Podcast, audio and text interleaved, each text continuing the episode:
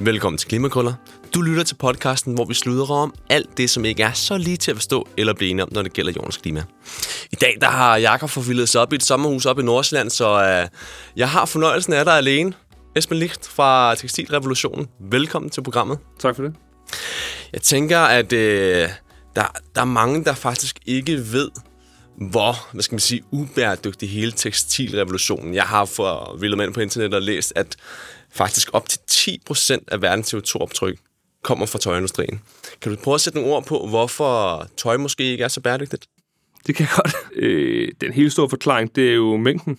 Altså mængden af tøj, vi producerer. Øh, vi, vi, altså, hvert år producerer vi mere og mere og mere.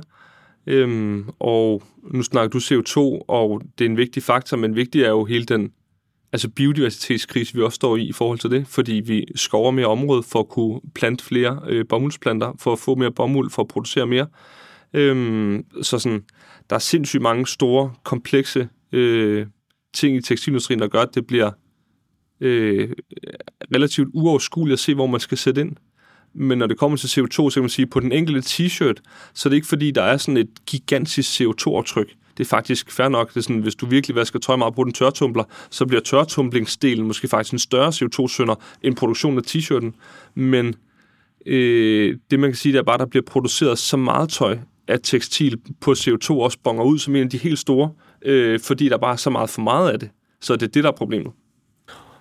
Og når du siger, at der er så meget, at vi, altså, vi får slet ikke brugt det hele, hvad, hvad sker der så med det, det ekstra tøj, som ligesom ikke bliver brugt? Jamen, der sker flere ting. Øh, der er jo forskellige dele af tøj, der ikke bliver brugt. Øh, men øh, altså det, man generelt kan sige, det er, at, at der kommer rigtig meget tøj til Danmark, til Europa, til andre steder i verden. Øh, det meste bliver solgt.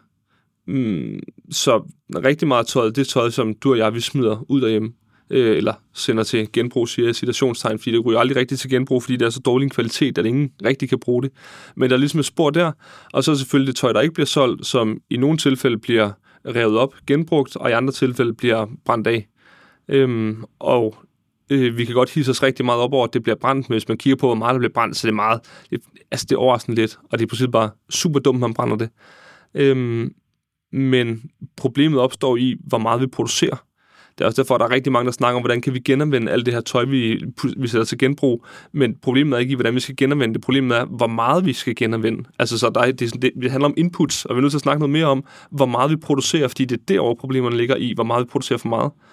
Og i princippet, når man køber noget, og vi snakkede kort om det lige før, ikke? inden vi startede det her omkring, hvordan at tøj er blevet noget, man bare kan købe. Det er blevet en forbrugsgode.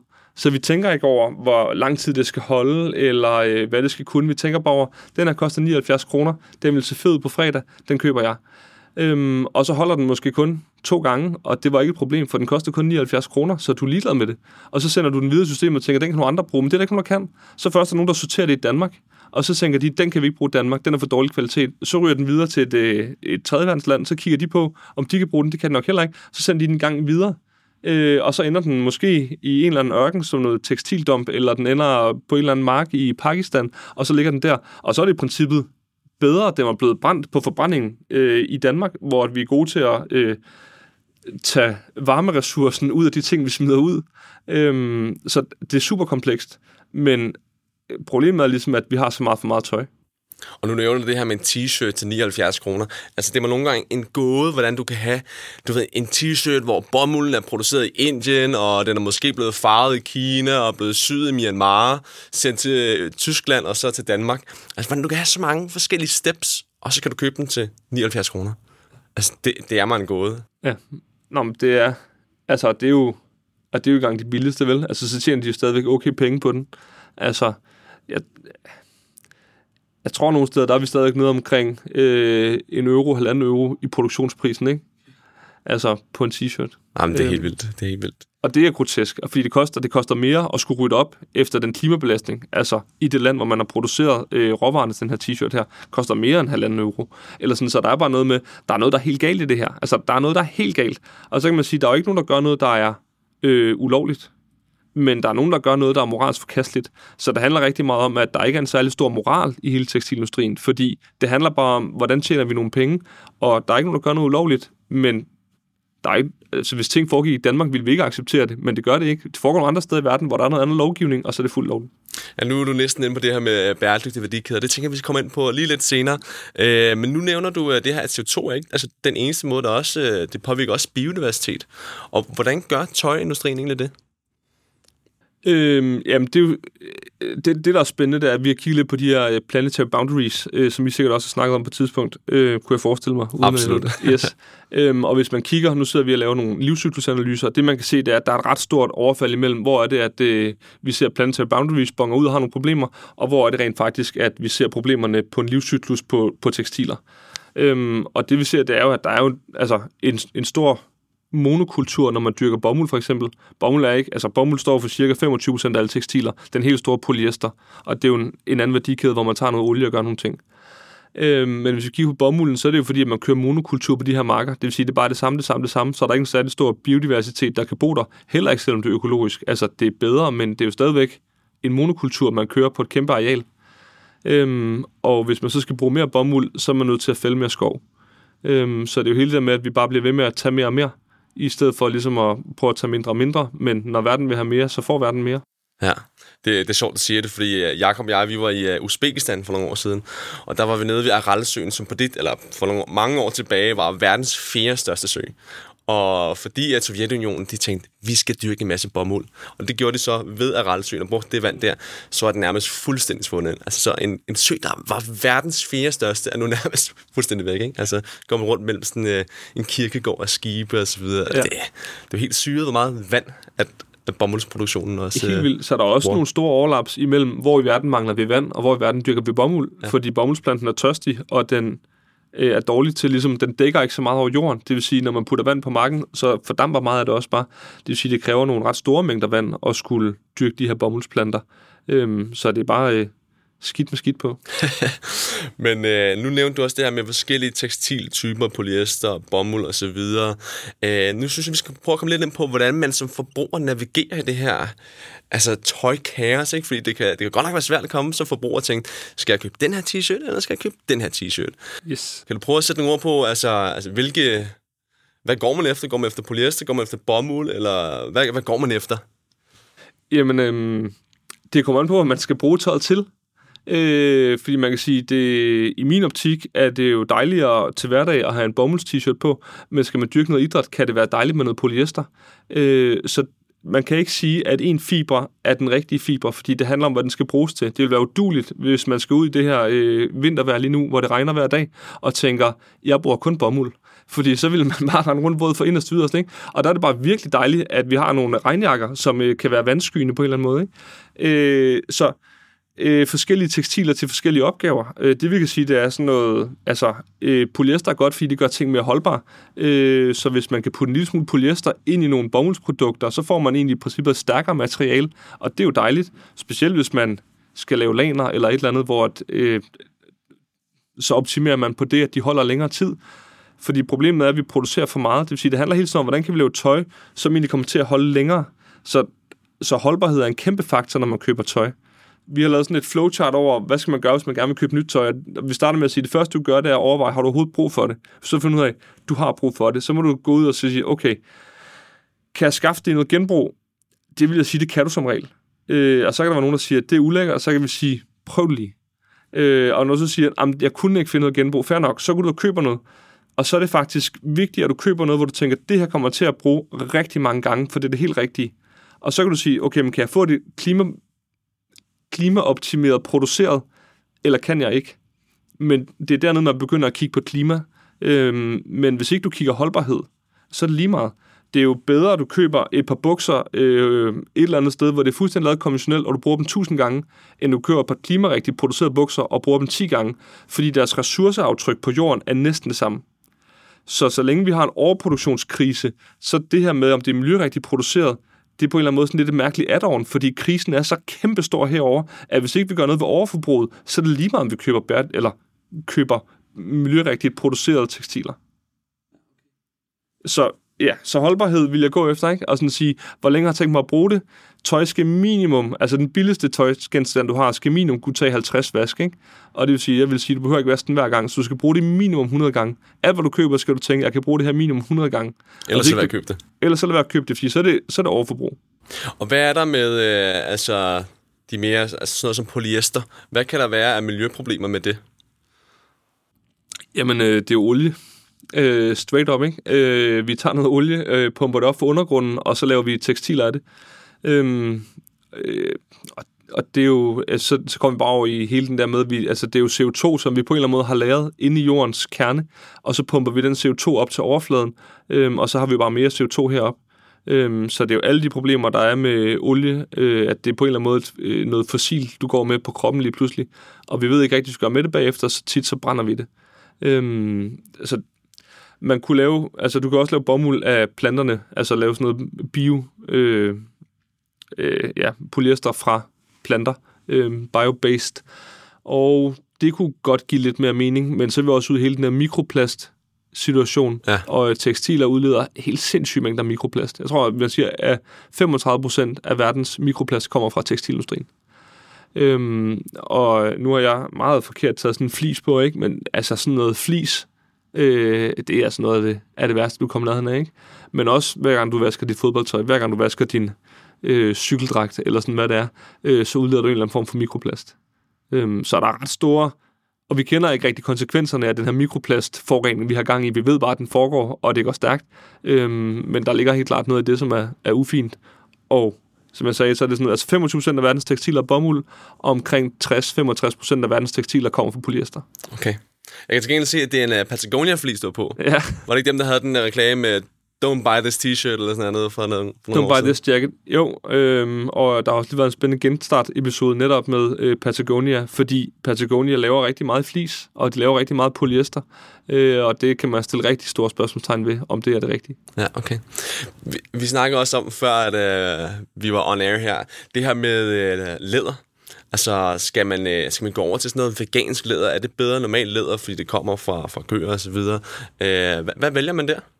Jamen, øh, der synes jeg jo, man skal regne på det. Altså, det må det, der ligesom kommer ned til at ligesom sige, altså, det kan, altså, øh, de veganske lædertyper holder det lige så godt. Så hvis man laver et par sko med noget vegansk læder, kan vi så se, at de holder lige så lang tid, og hvad, hvor mange, og hvis jeg så ikke holder lige så lang tid, hvor mange par dem skal jeg så bruge for at kunne matche, hvad et par øh, rigtige lædersko kunne holde, og hvad er klimaaftrykket så af de par, man skulle bruge hver især. Så man er ligesom nødt til at sige, at jeg skal have tørre fødder i et år, Øh, og hvad koster det så, øh, hvis man bruger vegansk klæder? Hvad koster det, hvis man bruger øh, animalsk klæder? Og så bliver man nødt til at måle på det på en eller anden måde, for at få de der tal. Og jeg oplever, at der er mange lige nu derude, og sådan egentlig bare skifte til vegansk klæder, fordi at det tror vi er bedre. Men det der med, ligger der rent faktisk hardcore facts bag, øhm, og har man regnet på det, og har man lavet de her livscyklusanalyser, der viser, at det faktisk giver mening at lave det her skifte her. Og det er der, jeg synes, man skal sætte ind, fordi det må handle om, at vi optimerer med, at vi ligesom har det lavest mulige klimaaftryk. Øhm, så, så det er det rigtige svar. Jeg kan ikke sige, at man skal bruge det ene, bruge det andet. Men jeg synes, man skal regne på det. Man kan sige, hvis man kører kører man sådan noget high, øh, high, high street øh, mærker, og øh, man ved, at folk bruger det 3-4 gange, jamen så skal man selvfølgelig så, altså, jamen, det piner mig at sige sådan noget, ikke? Men altså, altså de, de brands, der gør det, de burde bare skulle producere alting i noget, som var så nemt for os andre at rydde op, ikke? ligesom sige, vi ved, når du sælger tøj, som uh, har det med kun at blive brugt to, tre, fire gange, så du må kun producere ren bomuld og ren polyester. Det er ikke det, der er det bedste, fordi det mest holdbare vil jo være et lille mix, og så holder det endnu længere tid. Men når du laver et mix, så er det sværere at skulle genanvende. Det vil sige, det bedste, vi kan gøre for de brands, der ligesom vi ved, er nogle banditter i verden, det er, at de skal bare producere i rene linjer, fordi så er det nemmere for samfundet at rydde op bagefter. Ja, okay, så det du siger, det er nogle af de virksomheder, som måske brander sig med sådan noget vegansk leder, det er, kunne tangere lidt til noget greenwashing i hvert fald, hvis man ikke har lavet matematikken på det, hvis ikke man regner ud, at det rent faktisk for, for klimaet er en bedre deal over tid, at vi kan lave lige så holdbare produkter med et lavere klimaaftryk, jamen så er det jo en no-brainer, så skal vi jo gøre det. Men hvis ikke det er det, så, så er det jo bare som om, vi ligesom har fundet på at lave et nyt produkt, så gør, at folk de føler, at de kan købe mere, fordi nu ser det bæredygtigt ud, men i virkeligheden så har det faktisk et større klimaaftryk. Så det er ikke fordi, jeg skal sidde og sige, det er dårligt eller ikke dårligt. Jeg siger bare, jeg synes, man er nødt til at regne på det, før man begynder at sige, nu går vi all in på det her. Og du kommer fra øh, tekstilrevolutionen, ja. og øh, kan du prøve at sætte nogle ord på, hvad det er, at, eller hvordan det er, I arbejder? Helt sikkert. Øh, jamen, øh, vi har jo startet øh, Tekstilovationen, som er en tænketank, og øh, vi prøver at køre det her, eller vi kører det her uafhængigt af alle andre. Øhm, så det er os, der sidder ude på Nørrebro og øh, synes, at det er fedt at prøve at skubbe til verden, og føler, at vi rent faktisk kan have en impact. Øhm, så vi tjener vores penge ved at gå ud og hjælpe virksomheder ved at få lavet den her øh, grønne omstilling, finde ud af, hvordan bliver man en del af fremtidens brands. Vi ser, at der er sådan et ret stort paradigmeskift i gang nu her. Vi kommer fra, at det har været nok, man ligesom ansatte en CSR-person, eller havde en CSR-afdeling, som rapporterede på nogle ting, man gjorde bedre i verden.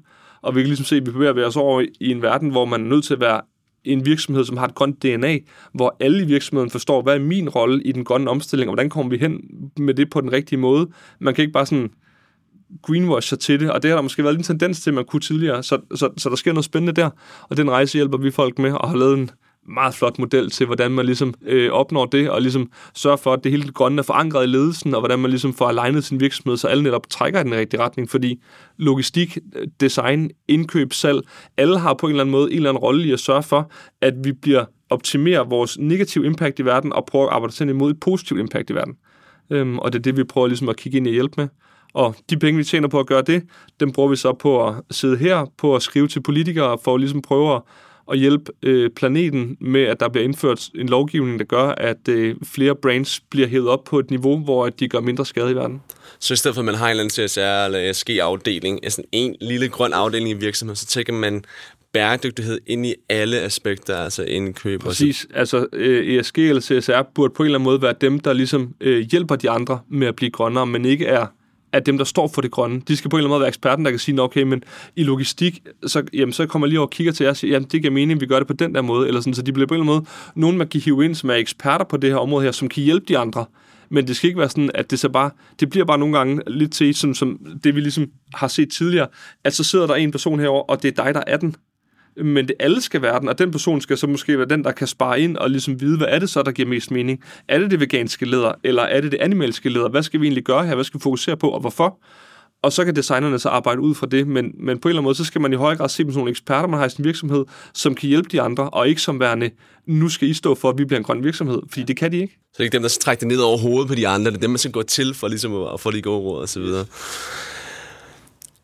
Jeg tænker, som det, som det sidste her, vi skal prøve at snakke om det her med bæredygtige værdikæder, og hvordan man, vi har snakket lidt om, hvordan man forbruger ligesom kan tænke på, okay, hvilke materialer skal jeg købe, måske stå i butikken og tænke over, hvor meget får jeg egentlig brugt den her t-shirt, behøver jeg den? Men hvad kan man gøre som, øh, som samfund for at sørge for, at du ved, at hele værdikæden bliver, bliver grøn? Kan man lave nogle lovmæssige ændringer? Der sker nogle spændende ting lige nu nede i EU, øhm, og normalt så er EU ikke de hurtigste, men lige på tekstil, så er det som om, de har opdaget, at de har glemt tekstiler, så lige nu går det ret stærkt, øh, at det vi kan se, og vi har en person, der nærmest bare hele tiden sidder og prøver at skrive og følge med i, hvad kommer der fra EU i forhold til tekstil, fordi der sker helt vildt meget. Øhm, noget af det, der lige er blevet indført, det er hele det her Digital Product Passport, og det er ret spændende i forhold til, at man skal begynde at måle på, hvad kan hvor lang tid holder produkter faktisk, den her holdbarhed, vi lige snakkede om, øhm, og hvad der er CO2-aftryk, og det bliver spændende i forhold til, at man skal begynde også bare kende sin værdikæde bedre. Altså de her ting, der kommer med det her digitale produktpas, gør, at virksomhederne i højere grad skal kende deres produkter. Og det gør de ikke i dag, fordi det er så nemt bare at ringe groft sagt ikke, til Indien og sige, jeg skal bruge nogle t-shirts, og så kommer der nogle t-shirts. Og så behøver man ikke stille så mange spørgsmålstegn til så meget, man kan sige, kan der lige være en certificering på? Det kan der godt. Perfekt. Øhm, men nu skal man rent faktisk til at kende altså, nogle ting på sin t-shirt. Man skal kende sin leverandørkæde bedre. Så der kommer ligesom noget lovgivning, der gør, at at vi kunne sige, at det bliver sværere, men på en eller anden måde, så skal man faktisk styre, hvad man laver. Og sådan hele den outsourcing, der var øh, tilbage i tiden, hvor man ligesom outsourcede hele tekstilindustrien, det som om, at ansvaret er på en eller anden måde begyndt at blive sourcet tilbage til Danmark igen og til Vesten. Ikke? Så, så vi har ansvaret, så vi skal på en eller anden måde vide, hvad det er, vi beder øh, Indien, Kina og så videre om at, om at levere til os øh, i højere grad, end vi har skulle før. Så det er sindssygt spændende, øh, at det kommer, og så kommer der nok også noget udvidet producentansvar, som gør, at man som producent skal bliver beskattet af det tøj, man importerer, øh, fordi så som samfund, så har vi nogle penge at rydde op for, når vi ved, det bliver smidt ud bagefter. Øhm, og det gør også, at man i højere grad skal kende sine ting. Og hvis man så kan begynde at kæde nogle af de her ting sammen, altså sådan, så begynder det at blive rigtig spændende. Der kommer også noget øh, PEF, jeg ved ikke, om jeg snakker om den, men det er ret spændende. Product Environmental Footprint kommer, øh, men hvor alle produkter, også uden for tekstil, skal begynde at have det her med, hvad er det egentlig for et øh, miljømæssigt øh, fodaftryk, det her sætter, Øhm, og man har også noget, hvor man ligesom kan sige, at man begynder at regne det på samme måde. Fordi som jeg snakker om før, så kan man sige, at vegansk læder bedre end animalsk læder. Og det kan man jo lave nogle beregninger, der viser, og nogle beregninger, som måske ikke viser det. Og det er fordi, man kan regne det på sindssygt mange forskellige måder. Men hele den her PEF kommer så ind med ligesom at sige, at vi skal regne det på den her måde. Og det gør, at man begynder at kunne sammenligne produkter fra forskellige leverandører på en anden måde, fordi at vi ved, at det er den samme metode, der er brugt. Hvor tidligere har man selv kunne bestemme, om vi plusser eller ganger. Og nu kommer PIFs og siger, man skal gange. Så det bliver streamlinet meget Det bliver mere. streamlined på en anden måde, sådan, så man netop også i forhold til Digital Product Passport kan få noget data, man ved er den samme slags data. Så der er rigtig meget EU, som snakker ind i hinanden på en ret spændende måde. Øhm, og der er også, jamen jeg kan blive ved, men jeg kan se, at vi skal til at stoppe, men der, kan også, der er også kommet noget nyt i forhold til, sådan, hvordan man rapporterer.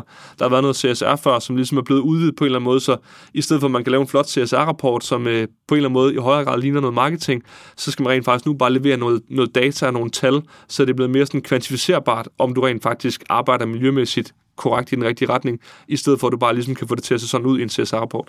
Der var mange forskellige pointer, som, som er super interessante. Jeg synes især, at det her med, øh, med, at man ligesom skal vise en holdbarhed. Altså, ligesom når du køber hårde hvidevarer eller en bil, så står der, at det her kan bruges i x antal år. Ja. Hvis så kommer det samme på en t-shirt, så du rent faktisk skal stå nede i butikken og sige, et år versus 15 år. Præcis.